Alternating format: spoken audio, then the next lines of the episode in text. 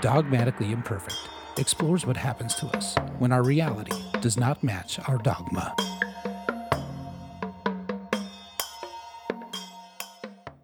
Warning The following is a theological reasoning that has not been endorsed by any religious organization, mainstream or otherwise. The views expressed are sure to threaten certain sectors of organized religion. Rest assured, God is not threatened by this reasoning, nor is God angry with the person expressing or hearing this reasoning. Since God has not given you a spirit of fear, do not let fear hinder or scare you, who are made in the image and likeness of God, from hearing. Trust the Holy Spirit to identify and highlight the thoughts in this podcast that are in agreement with God's thoughts and allow these thoughts to resonate deep within your soul. Purpose in your heart that all thoughts contrary to the example of Christ, as confirmed by the Holy Spirit in your heart, will be separated and cast aside to be burned. All right, here we go. Red leather, yellow leather, red leather.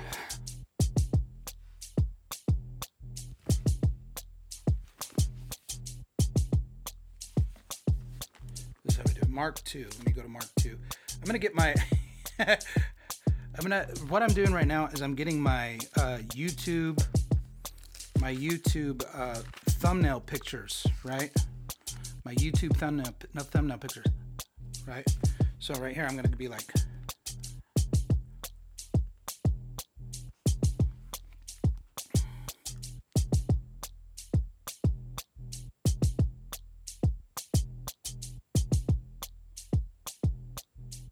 That's a good one. Okay, good. All right, we got it. We got it. We got it. We got it. Okay. That is hilarious. That can be on one of the outtakes. Um, it could be kind of on the on the intro of the show. Okay, this is great. Good morning. It is time for Dogmatically Imperfect 003. Uh, that's right, it's our third episode, if you don't count 000, of course, which is the introductory episode that gives you some of my background. In fact, if you didn't listen to episode 000, I encourage you at some point go back and check it out. It's a powerful story that explains what drove me to this path and why I'm sharing on this podcast. Uh, the title of today's episode is The Original Heretic, and the subtitle would be Jesus versus Traditional Us Theology. The first two episodes have included what I think amounts to journal entries. Um, the first was a letter to my dad that I never sent him. The next one was a very emotional piece that was written before the letter to my dad. Uh, today, I do have another entry to share. This one is much more recent, July of 2021, just about two months before my dad passed away. And someone said, Why do you keep talking about your dad all the time? I need to keep reminding you the gravity of what I'm sharing. My dad pastored for over 40 years. I know how contrary this message is to what my dad taught and believed, and this is no small thing for me to come out and say these things. So when I refer to my dad, it's to put into context how convinced I am of the Omega view. My dad was the most Christ like person I ever knew. Do you really think I would so easily teach something so fundamentally at odds with him without being persuaded? So that's why I continue to reference my dad. And this piece I wrote that I'm going to share at the end uh, today here illustrates the anguish that my traditional imperfect dogma caused me.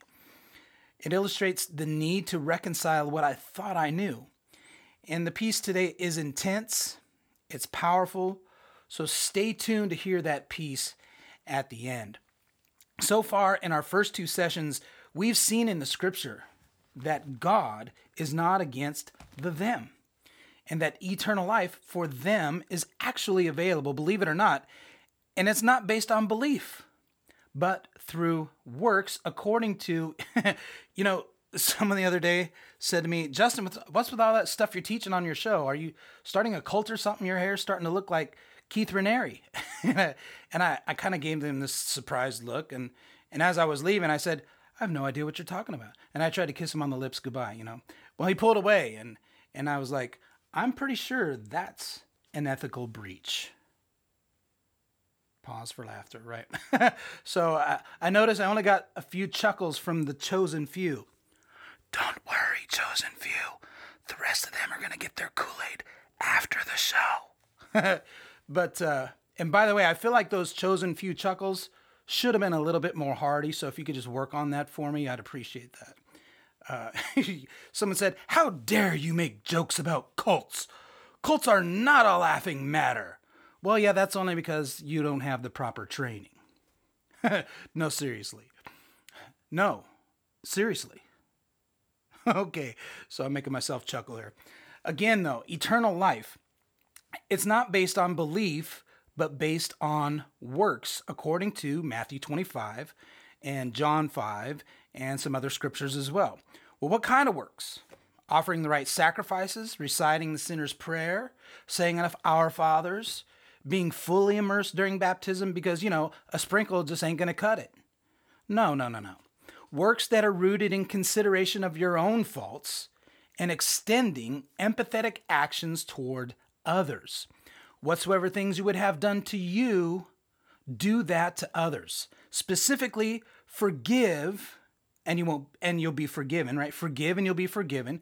Judge not and you will not be judged, right? Extend mercy to obtain mercy, etc. We see all this all throughout the ministry of Jesus. Remember, we saw that when Jesus was, specifically asked how to obtain eternal life, he didn't tell them to say the sinner's prayer.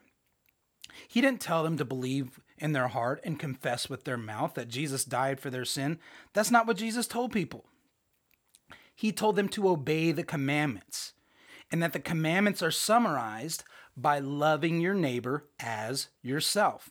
So we have to ask ourselves why are these concepts so resisted by traditional Christian doctrine? Well, I was thinking about that, and why don't we do this? Why don't we flip it for a minute? Let's just imagine that Jesus told people, I'm going to die for your sin, and if you believe that I'm the Messiah and you confess that I'm the Son of God, then my blood will con- uh, cover your sin and you'll have eternal life.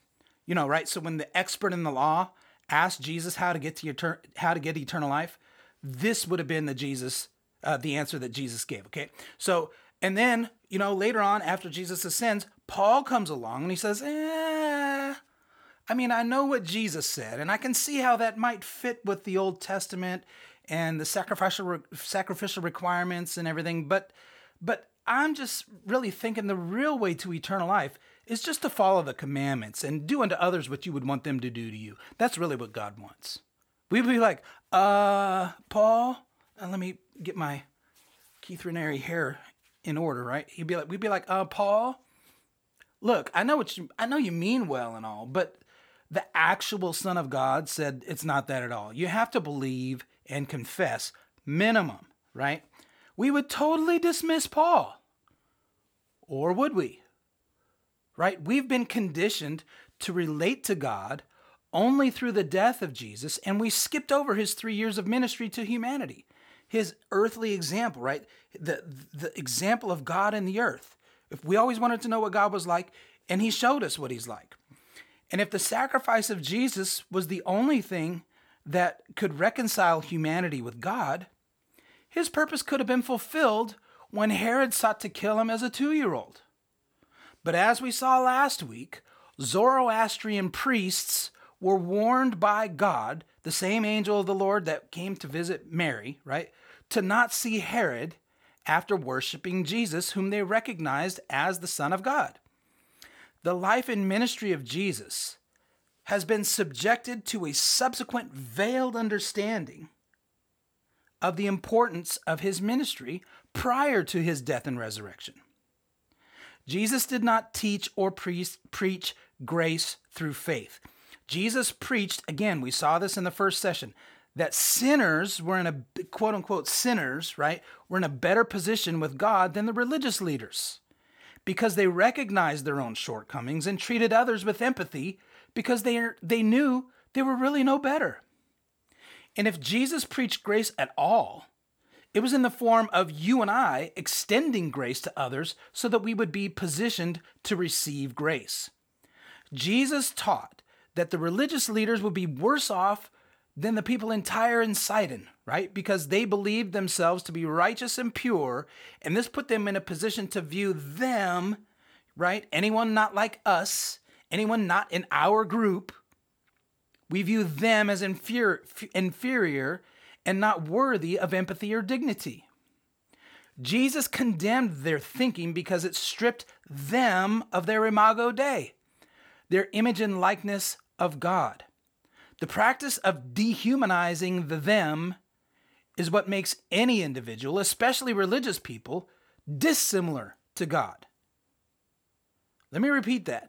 I think it's important. The practice of dehumanizing the them. What do I mean by dehumanizing the them? When we look at somebody else as not made in the image and likeness of God, we look at them as not human, right? Subhuman. Not the chosen us, right? Not not worthy of being on God's team. Right? When we dehumanize somebody, it's what makes any individual, especially religious people, dissimilar to God. And this is unacceptable in the eyes of God.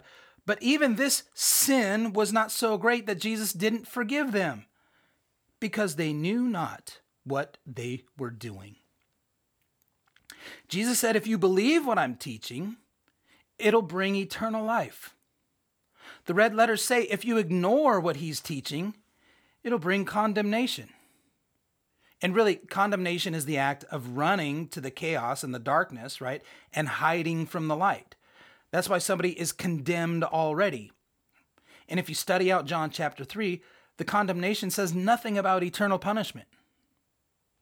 You can literally throw a dart anywhere in the Gospels and hit a passage where Jesus was making the experts in Judaism so angry that the only difference uh, that that the only thing the different sects, right, not sects, sects, the different denominations of Judaism, the only thing they agreed on was to kill him. Think about that.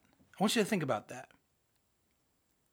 Jesus unified religious factions in one way. They all wanted to kill God. Amazing. In fact, let's take a look uh, at an example of that. We're going to turn to Mark chapter 2 in our Bible, but before we do, I want to take a look at how we traditionally arrive at some of our foundational dogma.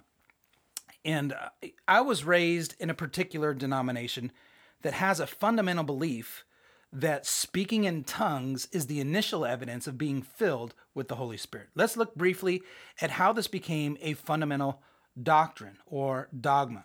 Let's turn, I'm going to hold my place here in Mark chapter 2. I'm already there. So if you want to turn to Mark, not if you're driving, again, don't violate wisdom, but Mark chapter 2, hold your place there, and we're going to go to Acts chapter 1, uh, and we're going to take a look at this.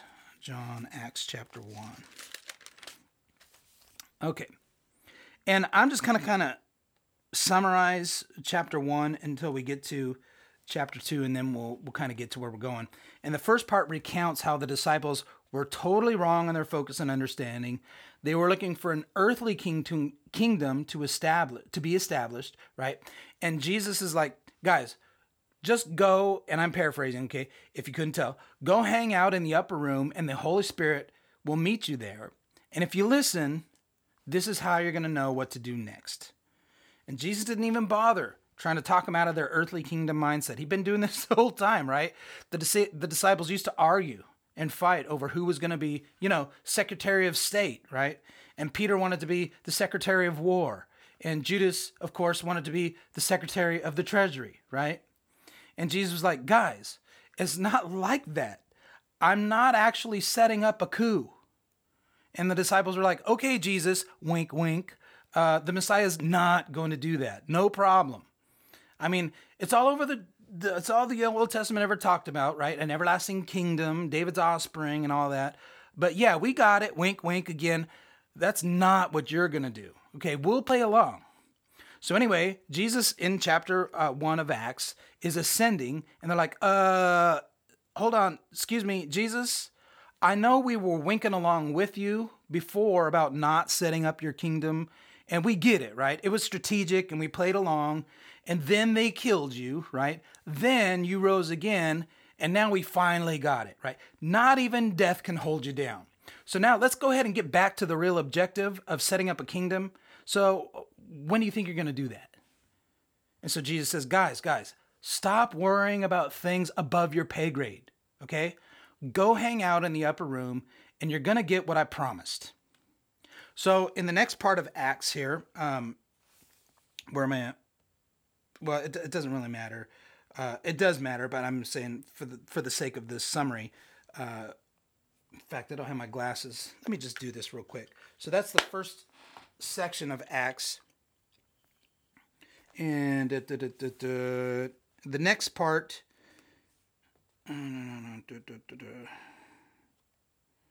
So chapter uh, verse 16, right, is the next part. And again, I'm just going to summarize this little part again. So verse 1 through 15 is the first part that we just talked about. And now starting in verse 16, um, it shows how they needed to replace Judas, right?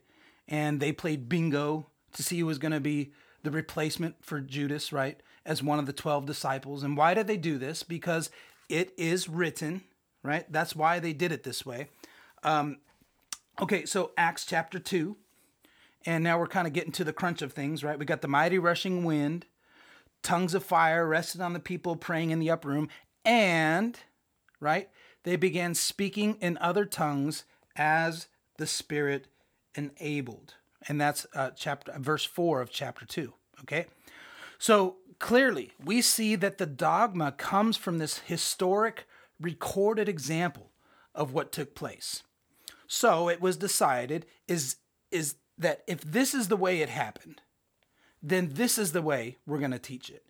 And it becomes the basis for fundamental doctrine that speaking in tongues is the initial evidence of being filled with the Spirit. So, in other words, um, this is how we know that somebody's filled with the Spirit because they've been speaking in tongues. And if they haven't been speaking in tongues, then they probably are not filled with the Spirit because clearly from the record, we see that this is what happens when somebody's filled with the Spirit. Does that follow? Right? And it, you know, it's kind of interesting that we don't use the example of Acts chapter 1 for how we choose our leaders. But let's just put that to the side, right? We don't play bingo to find out who's going to be the next pastor. Okay? Even though their decision was rooted in two different parts of the scripture, let's put that to the side because the Holy Spirit was not really involved in that, right? This was before they were, were baptized in the Spirit and they didn't know what they were doing. They were just kind of doing their best to follow along with what the scripture had. So, which is a very telling thing, and we'll come back to that at some point, maybe in the future. Um, you know, but here's the thing we've also been taught that the word gospel translates as the good news. So, what I want to do right now is I'm going to summarize the gospel the way it was learned to me, right? So, God created humanity. Humanity messed up and sin separated us from God. But before the foundation of the world, God devised a plan. He would send his son to reconcile us back to God. And the good news is that the gospel is that if we believe in our heart that Jesus is God's son and that he died for our sin and God raised him from the dead, if we confess this with our mouth, we will be saved and we will have eternal life. And the good news is that salvation is available because of the sacrifice of Jesus. Now, what could possibly be gooder than that? Well, let's go to a passage where God the Son was directly involved, as was his custom. He was making the dogmatic religious experts really upset with him. Okay? And so now hopefully you, you held your place because we're going to go to Mark chapter 2. Mark chapter 2. Let me get my glasses because they are handy dandy, like uh, the notebook that Steve uses. Um, and without these things, it's difficult to read. Everything gets a little bit blurry, which is another uh, lesson for another day. But anyway, Mark chapter 2. Hopefully you held your place. And this is where we're at. And we will start reading in verse 1. And again, he, being Jesus, entered Capernaum after some days, and it was heard that he was in the house. Uh, immediately, many gathered together, so that there was no longer room to receive them, not even near the door. I mean, the place was packed, right? And he preached the word to them. What did he preach? We won't go over that again. But you know what he preached. You already know what he preached. We've been going over that. Then they came to him, bringing a paralytic who was carried by four men. And when they could not come near him because of the crowd, They uncovered the roof where he was. So when they had broken through, they let down the bed on which the paralytic, was lying. Okay, so the place is packed, right? It's a sellout crowd, no, not even standing room only. You can't even get through. So these these guys, they had a buddy, and they cared about him a lot, and he was and he was and he was really sick, and they were so determined to get this guy healed that they took the roof off of the place, right? We're going to blow the roof off. Okay, they literally did. They took the roof off and they lowered him down. And verse 5 when Jesus saw their faith, he said to the paralytic, Son, your sins are forgiven you. And some of the scribes were sitting there and reasoning in their hearts, Why does this man speak blasphemies like this?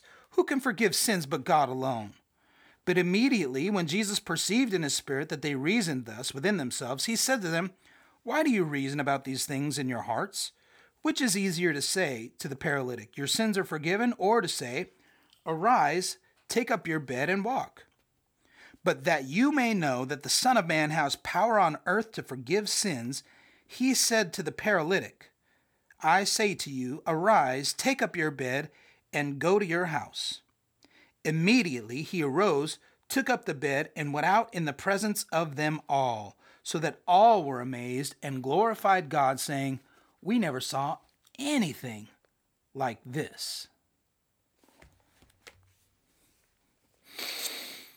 Amazing. Remember, this is what we were saying last week. Man, I never heard anything like this before. I never seen anything like this before. This is what they said. This is what they said. So, here, let's take the same approach for creating dogma as baptism in the Spirit. What happened? A guy's friends brought him to God the Son. Why? To have his sins forgiven? No. To be healed from an ailment. And what did Jesus do? He forgave the guy's sins. Did the guy ever ask to be forgiven? No. Had Jesus died on the cross yet? No. If we use the example of speaking in tongues as a template for developing fundamental doctrine from this passage, we can deduce from this account that God forgives sins without being asked, and he didn't need to sh- shed a drop of blood to do it. And if we can deduce this, we can also build a fundamental truth behind it. When Jesus did these kinds of things, it made the religious dogmatic experts so mad that they tore their clothes, right? And they put aside their dogmatic differences and they conspired to kill God. Jesus was the original heretic. What made him a heretic? He said things like, I know you heard an eye for an eye, but I'm telling you, love your enemy. Look, I know you heard when someone actively opposes God, that you should call down fire from heaven. But I'm telling you, you don't even know what spirit you're of. I'm not like that at all. In fact, if you want to be like your Father in heaven, He doesn't withhold good things from evil people. He causes the sun to shine on the just and the unjust, and He makes the rain to fall on the righteous and the unrighteous alike. And when they caught the woman in the act of adultery, right? Uh, let's think about this. Okay, the religious people, they caught the woman in the act, according to the way it said, and they only brought the woman. You know, the guy, the, the man was not brought before Jesus, right? This is what the the term that we use today as of like last week or last couple weeks ago, right? Selective outrage, right? Chris Rock talked about it uh, after in his special when uh, you know Will Smith came up and slapped him in the whole thing, and that was the name of his special, Selective Outrage. Look, that's not new. This is not new. They were doing it all the way back in the biblical record, and the Jews had selective outrage. They didn't do anything about the guy caught in the act, right? But they the, but they brought the woman in the act of adultery, and they brought him before Jesus. And guess what?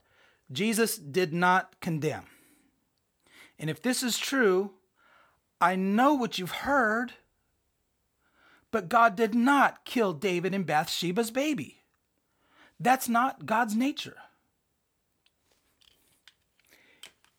Even when the religious leaders finally succeeded in their collusion to be true to the law and the prophets, to do what it said, and they conspired to kill God. Jesus embodied the likeness of the Father and said, Forgive them, without them even asking. This is the truer dogma. It is the nature of God to forgive. God is not angry. God may be grieved, but God is not angry. Not with the us, not with the them. John 10:10 10, 10 is the clearest litmus test ever given, and it's the true starting point. The thief comes to what? Kill, steal, destroy. God's nature is what? To bring life more abundantly. So we can say with confidence that anything, anything that does not line up with the life more abundantly side is not from God. And if it falls under the category of steal, kill, destroy, we know where that comes from. We know where that comes from. The original heretic was so radically different than what the text said and the way it was understood that Jesus himself, the Son of God walking the earth, could not get through to the disciples about an earthly kingdom. They saw with their own eyes, and they still couldn't escape their dogmatic upbringing. And these 2,000 plus years later, we've reverted back to the idea that what is written is the thing we should cling to. Justin, are you saying throw out the Bible? That's not what I'm saying. I'm saying the Bible contains the record of how humanity derived religious dogma. And although it captures glimpses of the nature of God, right, in Jonah, This I mean, Jonah was so mad at God because he knew he was, he was merciful and kind and wanted to forgive, right? This is these are the glimpses of of the true nature of God.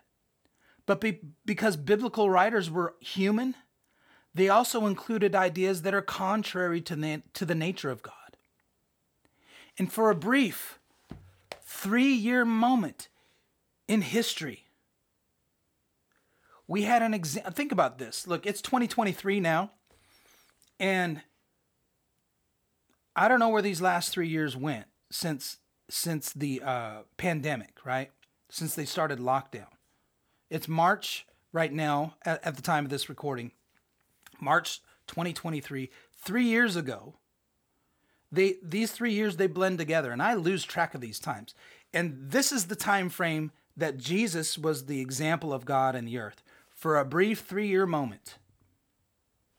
And from the very moment Jesus was ascending, humanity began reverting, and we're still stuck in these us them ideas that contain every reason to justify acting like the thief, right?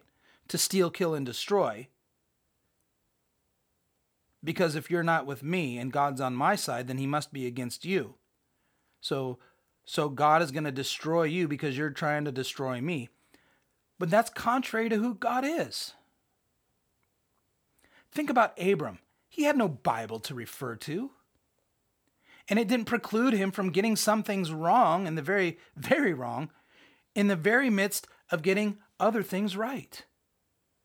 And while the Old Testament is the record of one clan of humanity, right, the Israelites, grasping to understand and please God, the New Testament is the record of humanity struggling to separate themselves from the us them dogmatic tradition and trying to align with the nature of God after God personally came down in the man, Jesus of Nazareth, to give the divine example. And guess what?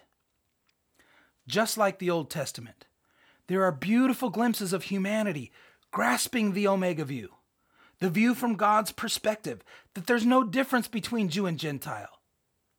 Right? Peter, kill and eat.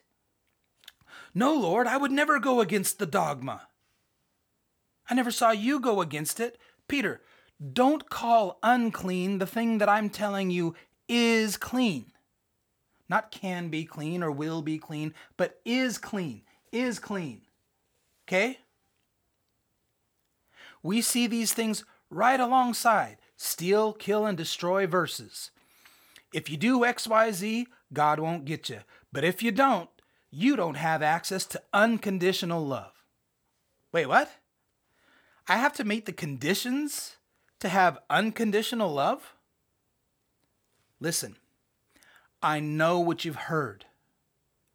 I know you've been told the good news. And if you have ears to hear, your life is going to be more rich, more full, less strife, no enemies. This is the epitome of the kingdom of heaven, and you get to access it and showcase it in the here and now. You don't have to wait for the by and by. Listen, I've said a lot. I've put a lot of you in the position of wanting to condemn me. Some of you think God is going to do it. God's going to get me. And some of you have an idea that you're God's instrument to carry out the destruction of what I've presented. But let me tell you, if you engage in violence of any sort, it's rooted in steal, kill, destroy, and it's not from God. I know that the inner knowing you have really, really, really wants to agree with what I've presented. Wouldn't that just be great? Yes! But not just the good news, it's the gooder news. What you're hearing is a declaration of how good God truly is. And this message leaps in your spirit. Like John the Baptist leapt in the womb when he heard the voice of, of Mary. And even though it goes against what you've been taught your entire Christian life. Now, before you email me, right, before you leave a comment, first, I encourage you, write down your thoughts. I'm not saying don't email me, I'm not saying don't comment. I want you to write them down. Write down all your yeahbuts. Write down all your whatabouts. But listen to these first three sessions a couple of times. Look, I know I keep telling you to go back and listen again and again, right? There's a reason. We've been taught train up a child in the way he should go, and when they're older, they won't depart from it. And so your training is putting up roadblocks from hearing what I'm saying to you. So you have to hear it again and again to truly understand what's being said. The news is gooder than good. It's great, right? Tony the Tiger? So look at your questions and your comments and see how they change after the second and the third listen, right? I promise you, I had all the same whatabouts. I had all the same objections, all the same questions. You're not going to send me something that's new. Okay? And I'm not saying I have all the answers. I'm saying I think I'm finally starting to see the humanity in the written word that contains the example of the true nature of God. And the more I look, the gooder it gets. I have this journey uh, journal entry, and look, some of you are shocked that I, I could fall prey right to this heretic idea. How could this happen? And I'll tell you, it's not because I didn't believe or have or or didn't have faith. In fact, it's quite the opposite. My faith and my reliance of my dogma was so cemented that my reality caused me tremendous anguish. And if I didn't truly believe, if it was just a casual church thing for me, or, you know, my circumstances would not put me in this type of crisis that I'm about to share. And that's why I'm sharing. This entry is titled Unkept, Unheard, Forgotten, Ignored.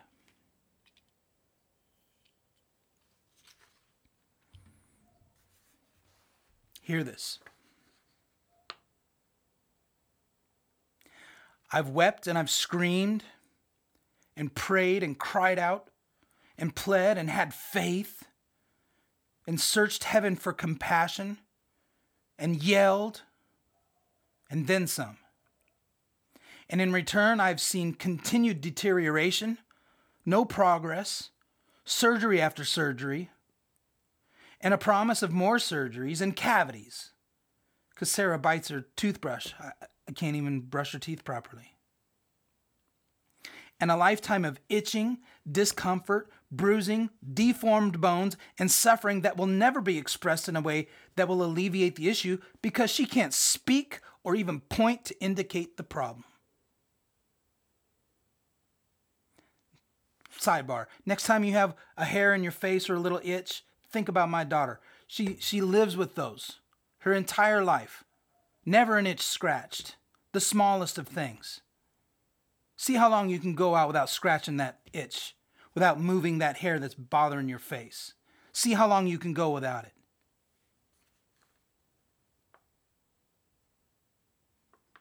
My prayers, petition, faith, and pleadings have either gone unheard or ignored. And the promises that were given to me in a holy book have either been unkept or forgotten. So, the things I learned about a higher calling and denying self and the most fundamental part of any relationship, trust, they've all been shattered. I thought I read, He's faithful even when I'm not. Hmm. I can agree with that thought if I attach His faithfulness to the medical teams that prevented her bodily death, and the government programs that, abs- that have absorbed every medical bill and dispersed nearly every penny of income that, we that we have received as a result of the affliction that God could have A, protected her from, Psalms 91, or B, healed her of by his stripes, Isaiah and Peter. To which or to whom should I attach credit for faithfulness even when I'm not faithful? Is this the type of questioning that John the Baptist's father engaged in, or the kind that the Virgin Mary engaged in when the angel of the Lord appeared? Is it presumptuous of the lowly created being to expect the Creator to adhere to the promises that the Creator made? Is it beyond audacious to attempt to hold the Creator accountable to those promises of the expression of the Creator's love, goodness, and ability? Does it grieve the Creator when His creation expresses the very emotion that the Creator intentionally baked into the creation? I don't want to have these emotions, right? You gave me these. It puts a very serious question in the heart of a person who sincerely believes that both parents are and were filled with the Spirit, and yet neither were instructed, prompted, or otherwise moved to simply bring Sarah in at any point before the damage was done. The natural and logical next battle, really war, that is waged in the soul of this believer is the war to not feel utterly betrayed to the core by A, the God he was taught to trust, and B, everyone who ever taught him there was such a God. The search then begins, intentional or unintentional, to identify any part of his belief system that can be retained for someone who can be trusted.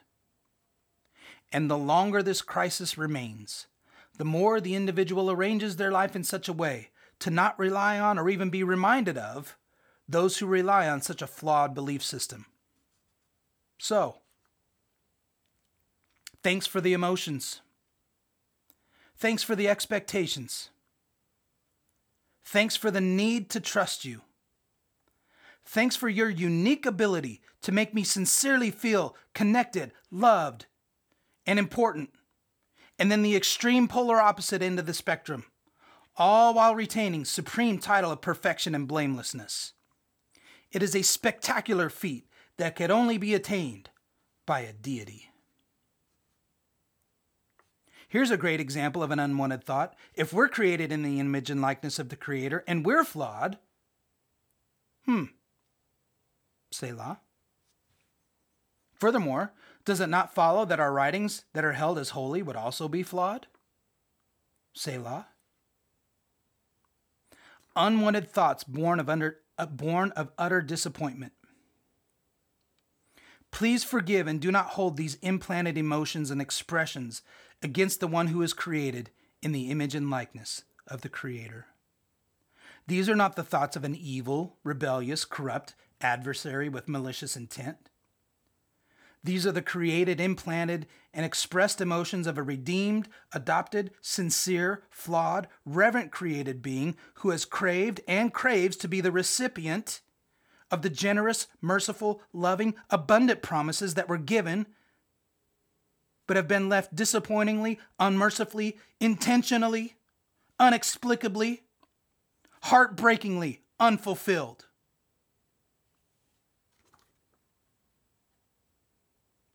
Alas, my only comfort is this. I suppose if my sincere pleadings, petitions, prayers, tears, faith, and cries have not been heard or persuasive in any way, then these expressions of hurt, pain, and betrayal will sadly have no impact, unless, hopefully not, to punish me further. A truly unworthy expectation from a God who is love.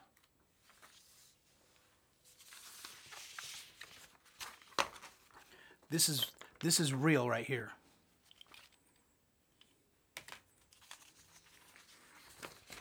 This doesn't even begin to explain what it's like. This is a this is a fraction of what it's like in here in my heart. That's a fraction of what it's like. And I do want to address something. If you knew my dad, Pastor Bob Marson, hear what I'm about to say. A couple months before he passed away, I started sharing these ideas with him because I was trying to navigate what it really meant. And I thought I was kind of going kind of crazy because clearly these ideas run contrary to what my dad taught me. And these ideas were bothering me quite a bit. But I'll tell you, they bother me a lot less than trying to reconcile my reality with my faith. And if you listen to episode 000, you'll begin to understand what I mean. So we spent quite a few hours discussing it. I'll say that he was firmly not yet on board with these thoughts. And I understand how and I understand why he was not yet persuaded. And let me also say that a large part of the reason why I delayed this show was because I felt like I was turning my back on him and his life's work in ministry. So, how then can I justify teaching what my dad would consider to be heretical? I'll tell you why. Throughout his 40 plus years in ministry, he was a friend to the friendless. He was kind to the unkind. He accepted the ones who, re- who were rejected their whole life. He was a father to people who didn't have a father. I talked about this at his memorial. Like I said, he was the most Christ like person I ever knew. Yeah, he had his faults but he still embodied the nature of God toward others. I would say he imperfectly embodied the nature of God. But Matthew chapter 7, 9 through 11 is what compels me to put aside my fear of betraying my imperfect dad. I'm going to paraphrase, the, the passage. You can turn there if you want to, but you already know it. You already know it. Jesus said it like this Some of you are fathers. If your son asks you for some bread, would you give him a stone? If he asks you for a fish, would you give him a snake? Of course not. Look, we all know that you're imperfect compared to God. But even you know how to give good things to your children. How much more will your Father in heaven, who is perfect, give good things to anyone, even when they don't ask? And this is what I choose to be loyal to. The imperfect example of my Father as we look at the perfect example of God wrapped in a robe of flesh. So don't make the mistake of thinking that I've betrayed my Father. I'm loyal to the love that changed his life, not the dogma it was wrapped in. The love of God is greater than the man made imperfect conditions that were imposed when it was given and anything that is contrary to the nature of God, I have to count it as an imperfect human attempt to embody the nature of God. And this includes a very large portion of the dogma my father was given, who innocently and understandably passed it on to me.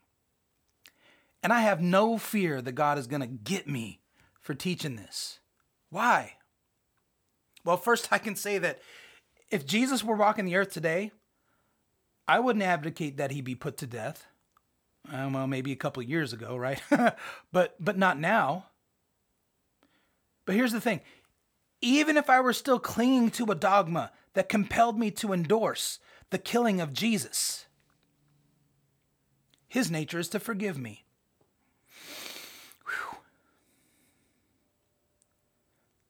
There's a true glimpse of God's nature in the passage that says, and I referenced it in the thing, right? In my letter. Even when I'm not faithful, God is faithful. And another glimpse that says, He's faithful and just to overlook my shortcomings. I know, I know, I know. I omitted the if I confess part of the scripture. But look, I'm able to overlook the imperfection of the biblical writer and hold on to the example of Christ who forgave his murderers, even when they didn't think they had anything to confess. I know this is tough to let go of our dogmatic imperfections. And you know what? I was I was actually going to say it's okay, but let me put it this way. We've been so worried about the eternal consequences that we've been blinded to the temporal consequences that our dogmatic imperfections inflict upon our daily lives. That's a major statement. We're going to talk more about that as the show continues to unfold. I know you've got questions, but along with your questions, I want to ask you to contemplate what I mean by the temporal consequences that our dogmatic imperfections inflict upon our daily lives. Temporal consequences, what do I mean? The consequences that happen in the here and now as a result of our dogmatic imperfections and how they affect us on a daily basis. We need to contemplate that. And after listening to these first three episodes, what do you think I mean by that? Thank you so much for watching and listening. If you have a question or a comment and you want to reach out, I'm putting the email, how you can reach me in the description. I don't have my website or, or uh, you know, any of that stuff up and running yet. I want to get this stuff down. I want to get it out there. And uh, I'll, I'll have a temporary email in there and I'll be able to update that in the uh, description later on so that it's not on the screen and it's not uh, you know permanently going to the wrong place from the video or the audio audio recording remember purpose in your heart to see the original goodness in others the way God sees the original goodness in you love you guys Thanks. Dogmatically Imperfect with Justin Marson is a production of Original Goodness Media. Thanks to everyone who supports this podcast. If you want to become a supporter of the podcast, there are a couple ways to do that. If you want to support us financially, you can go to the website originalgoodness.media. The other way to support the show is to share it with others directly or by leaving a review. If you have thoughts or questions that you would like to share, please send an email to yeahbut at originalgoodness.media. That's Y E A H B U T at originalgoodness.media. Make sure to search for the show on your favorite podcast and social media platforms. Special thanks to The Real Night Terror for our theme music. See you next time.